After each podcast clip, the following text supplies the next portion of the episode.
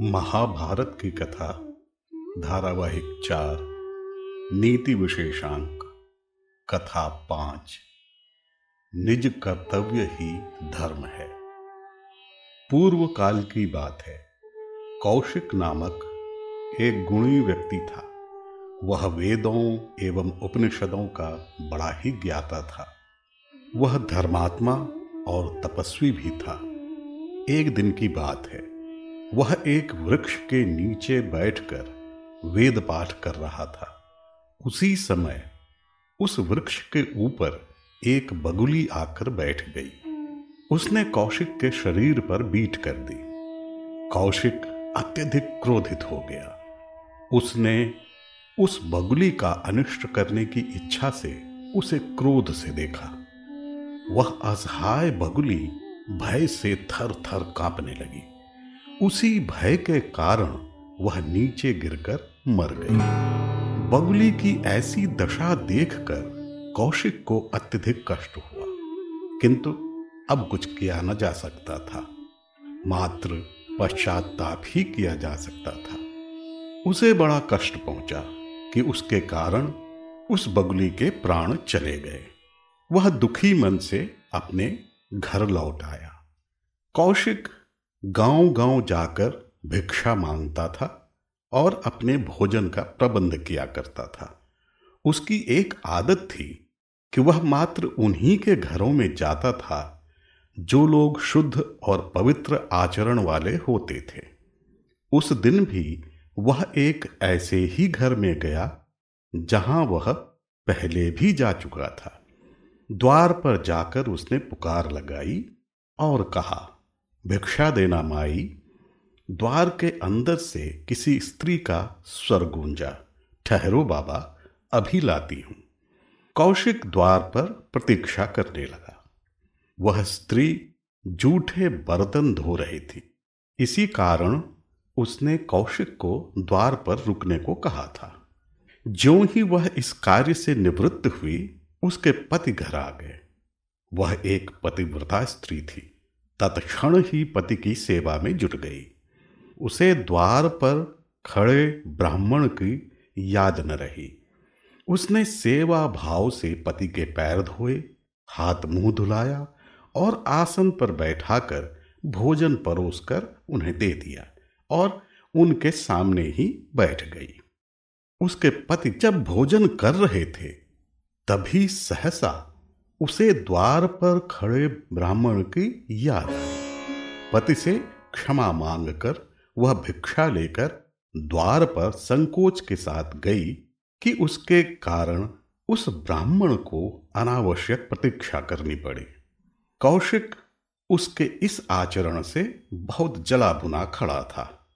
उसके सामने आते ही उसने कहा, देवी, तुम्हें यदि इतनी देर ही करनी थी तो मुझे क्यों रोका? मैं कहीं और चला जाता? स्त्री बोली, क्षमा करें ब्राह्मण देवता। आपको रुकने के लिए कहने के साथ ही मेरे देवता समान पति घर आ गए।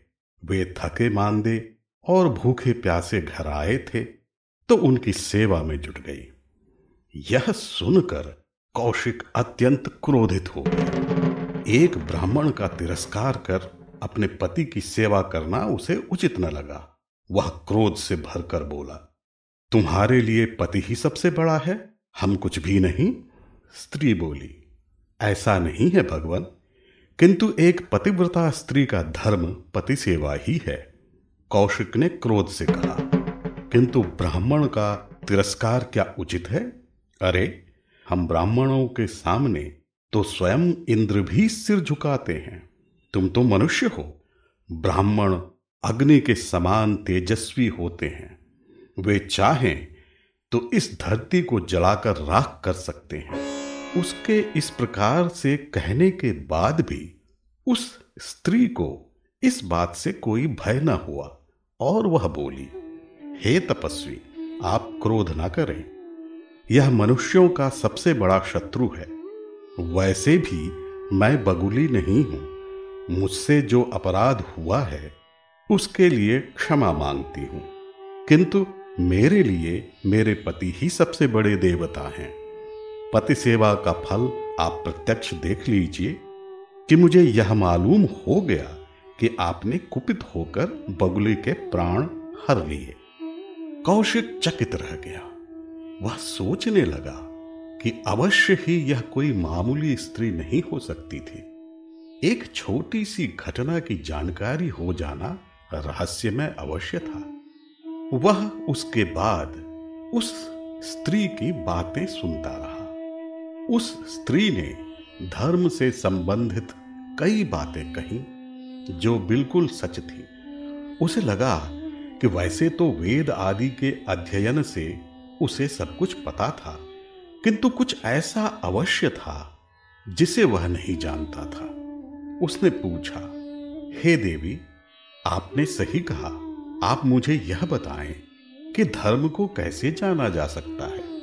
स्त्री ने कहा, हे ब्राह्मण देवता, यदि आपको धर्म के बारे में जानना है तो आपको मिथिलापुरी जाना होगा।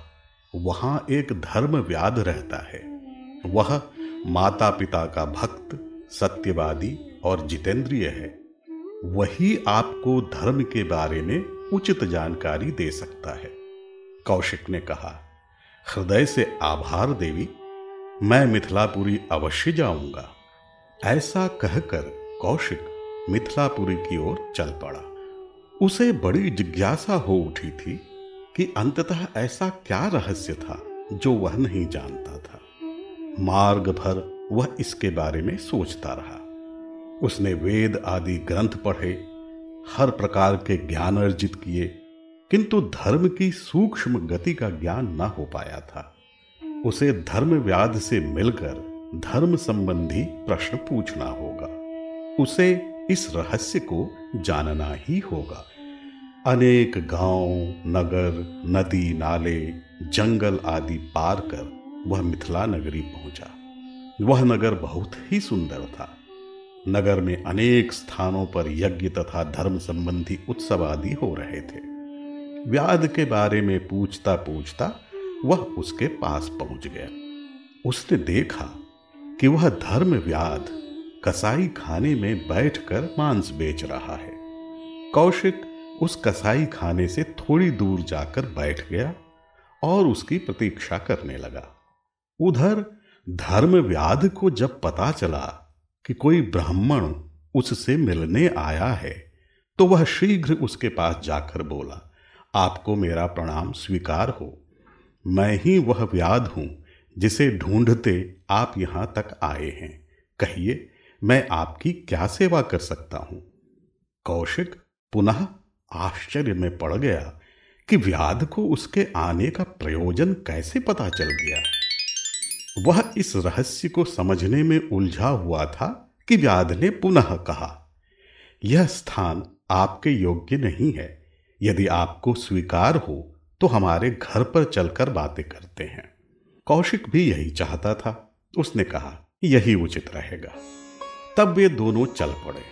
व्याध आगे आगे और कौशिक उसके पीछे पीछे चल रहा था। घर पहुँचने पर व्याध ने कौशिक के पैर धोए उसे बैठने के लिए आसन दिया।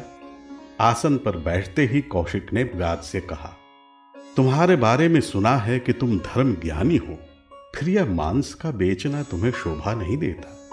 यह कार्य तुम्हारे योग्य नहीं है, इससे मुझे बहुत क्लेश हो रहा है। व्याद भी इस बात को समझता था। उसने कहा, यह कार्य मैं अपनी इच्छा से नहीं करता, किंतु करना पड़ता है पेट भरने के लिए। हमारे पूर्वज भी यही करते थे। अतः मैं तो बस अपनी कुल परंपरा का निर्वाह कर रहा हूँ। मैं स्वयं जीव की हत्या नहीं करता। दूसरों के मारे हुए जानवरों का मांस बेचता हूँ। मैं स्वयं मांस नहीं खाता। अतिथि तथा सेवकों को खाना खिलाने के बाद जो बचता है, उसी से अपनी जीविका चलाता हूँ। कौशिक का मानना था कि एक धर्म ज्ञानी को ऐसा नहीं करना चाहिए। अतः उसने कह तो दिया, किंतु वह उस कार्य के लिए नहीं आया था। वह जानना चाहता था कि सब कुछ अध्ययन करने के बाद भी ऐसा क्या था जो वह नहीं जानता था। इसी उद्देश्य से उसने व्याध से पूछा, एक शिष्ट पुरुष के आचरण कैसे हों? इसके बारे में कुछ बताओ।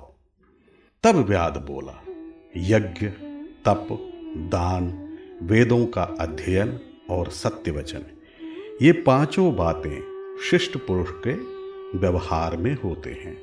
ऐसे मनुष्य काम, क्रोध, लोभ, दंभ और उद्दंडता को जीत लेते हैं। वे कभी मनमाना आचरण नहीं करते। सदाचार का निरंतर पालन करते हैं। उसके बाद कौशिक ने व्याध से बहुत सारे प्रश्न किए। जैसे, जीव सनातन कैसे है? जीव दूसरी योनि में जन्म कैसे लेते हैं? इंद्रियाँ कौन कौन हैं? उनके निग्रह किस प्रकार करना चाहिए? सत्व, रज, तम के स्वरूप आदि के बारे में उसने पूछा। व्याध ने उसे सब कुछ बताया, जो सब प्रकार से न्याय युक्त था। उसने व्याध से कहा मुझे जान पड़ता है कि धर्म के विषय में ऐसी कोई बात नहीं है जो तुम्हें ज्ञात ना हो। व्याध ने कहा, अब आप मेरा प्रत्यक्ष धर्म भी देखिए, जिसके कारण मुझे यह सिद्धि मिली है। मेरे घर के भीतर पधारिए और मेरे माता पिता के दर्शन कीजिए। कौशिक ने घर में प्रवेश किया। घर छोटा था, किंतु सजा समरा था। एक कमरे में पलंग लगा हुआ था। जिस पर सुंदर बिछौना बिछा हुआ था। धूप और अगरबत्ती आदि की सुगंध फैल रही थी। एक और बैठने के लिए आसन लगा हुआ था। व्याध के माता पिता उस आसन पर प्रसन्न मुद्रा में बैठे हुए थे। श्वेत वस्त्र उन्हें शोभायमान कर रहे थे। ऐसा प्रतीत हो रहा था कि कुछ ही समय पहले पुष्प चंदन आदि से उनकी पूजा की गई हो। माता पिता को देखते ही व्याध ने उनके चरणों में सिर रखकर साष्टांग प्रणाम किया। तो उन्होंने बेटे के सिर पर स्नेह से हाथ फेरते हुए कहा, सदा सुखी रहो पुत्र। तू सतपुत्र है जिसने माता पिता को देवता समझा है। उसके बाद व्याध ने कौशिक का परिचय करवाया। उन्होंने कौशिक का यथोचित स्वागत सम्मान किया। कौशिक ने कृतज्ञता प्रकट करते हुए उनसे उनका हालचाल पूछा। उन्होंने भी कौशिक से उनका कुशल क्षेम, यात्रा आदि के बारे में जानकारी ली। उसके बाद व्याध ने कहा, मेरे माता पिता की सेवा ही मेरा तप है। इस तप का बल आपने देख ही लिया। इसी के प्रभाव से मुझे दिव्य दृष्टि प्राप्त हुई है। मैं जानता हूँ कि आप एक पतिव्रता स्त्री के कहने पर यहाँ आए हैं। वह स्त्री भी पति सेवा के कारण सब कुछ जान लेती है। आप भी इसे प्राप्त कर सकते हैं। आपने बिना अपने माता पिता से आज्ञा लिए ही गृह त्याग कर दिया। शोकाकुल आपके माता पिता अंधे हो गए हैं। जाइए, उन्हें प्रसन्न कीजिए। उनकी सेवा से आपका धर्म नष्ट नहीं होगा। यह आपके हित की बात है। कौशिक के लिए कुछ सुनना शेष न रह गया था। उसने कहा, यह मेरा सौभाग्य था, जो तुम्हारा सत संसर्ग मुझे प्राप्त हुआ। तुम्हारे कहे अनुसार मैं अपने माता पिता की सेवा करूँगा। आश्चर्य है कि शूद्र जाति में भी धर्म का ज्ञान विद्यमान है। व्याध ने कहा, मैं पूर्व जन्म में वेदज्ञ ब्राह्मण था। मेरे अपराध के कारण मुझे शापित होकर व्याध होना पड़ा। कौशिक ने कहा, मैं तुम्हें ब्राह्मण ही मानता हूँ। यदि ब्राह्मण पापी हो तो वह भी शूद्र के समान ही है। अब मैं अनुमति लेना चाहता हूँ। तुम्हारा कल्याण हो। व्याध और उसके माता पिता ने कौशिक को हाथ जोड़कर विदा किया। उसके बाद वह अपने घर गया। उसने अपने बूढ़े माता पिता की खूब मन लगाकर सेवा की। बूढ़े माता पिता ने प्रसन्न होकर उसे आशीर्वाद दिया। इसीलिए कहा जाता है कि प्रत्येक मानव का कर्तव्य ही उसका धर्म होता है। अपने धर्म का निर्वाह ही तप है। तप से कोई भी सिद्धि प्राप्त की जा सकती है। जीवन का यह रहस्य सर्व कल्याणकारी है।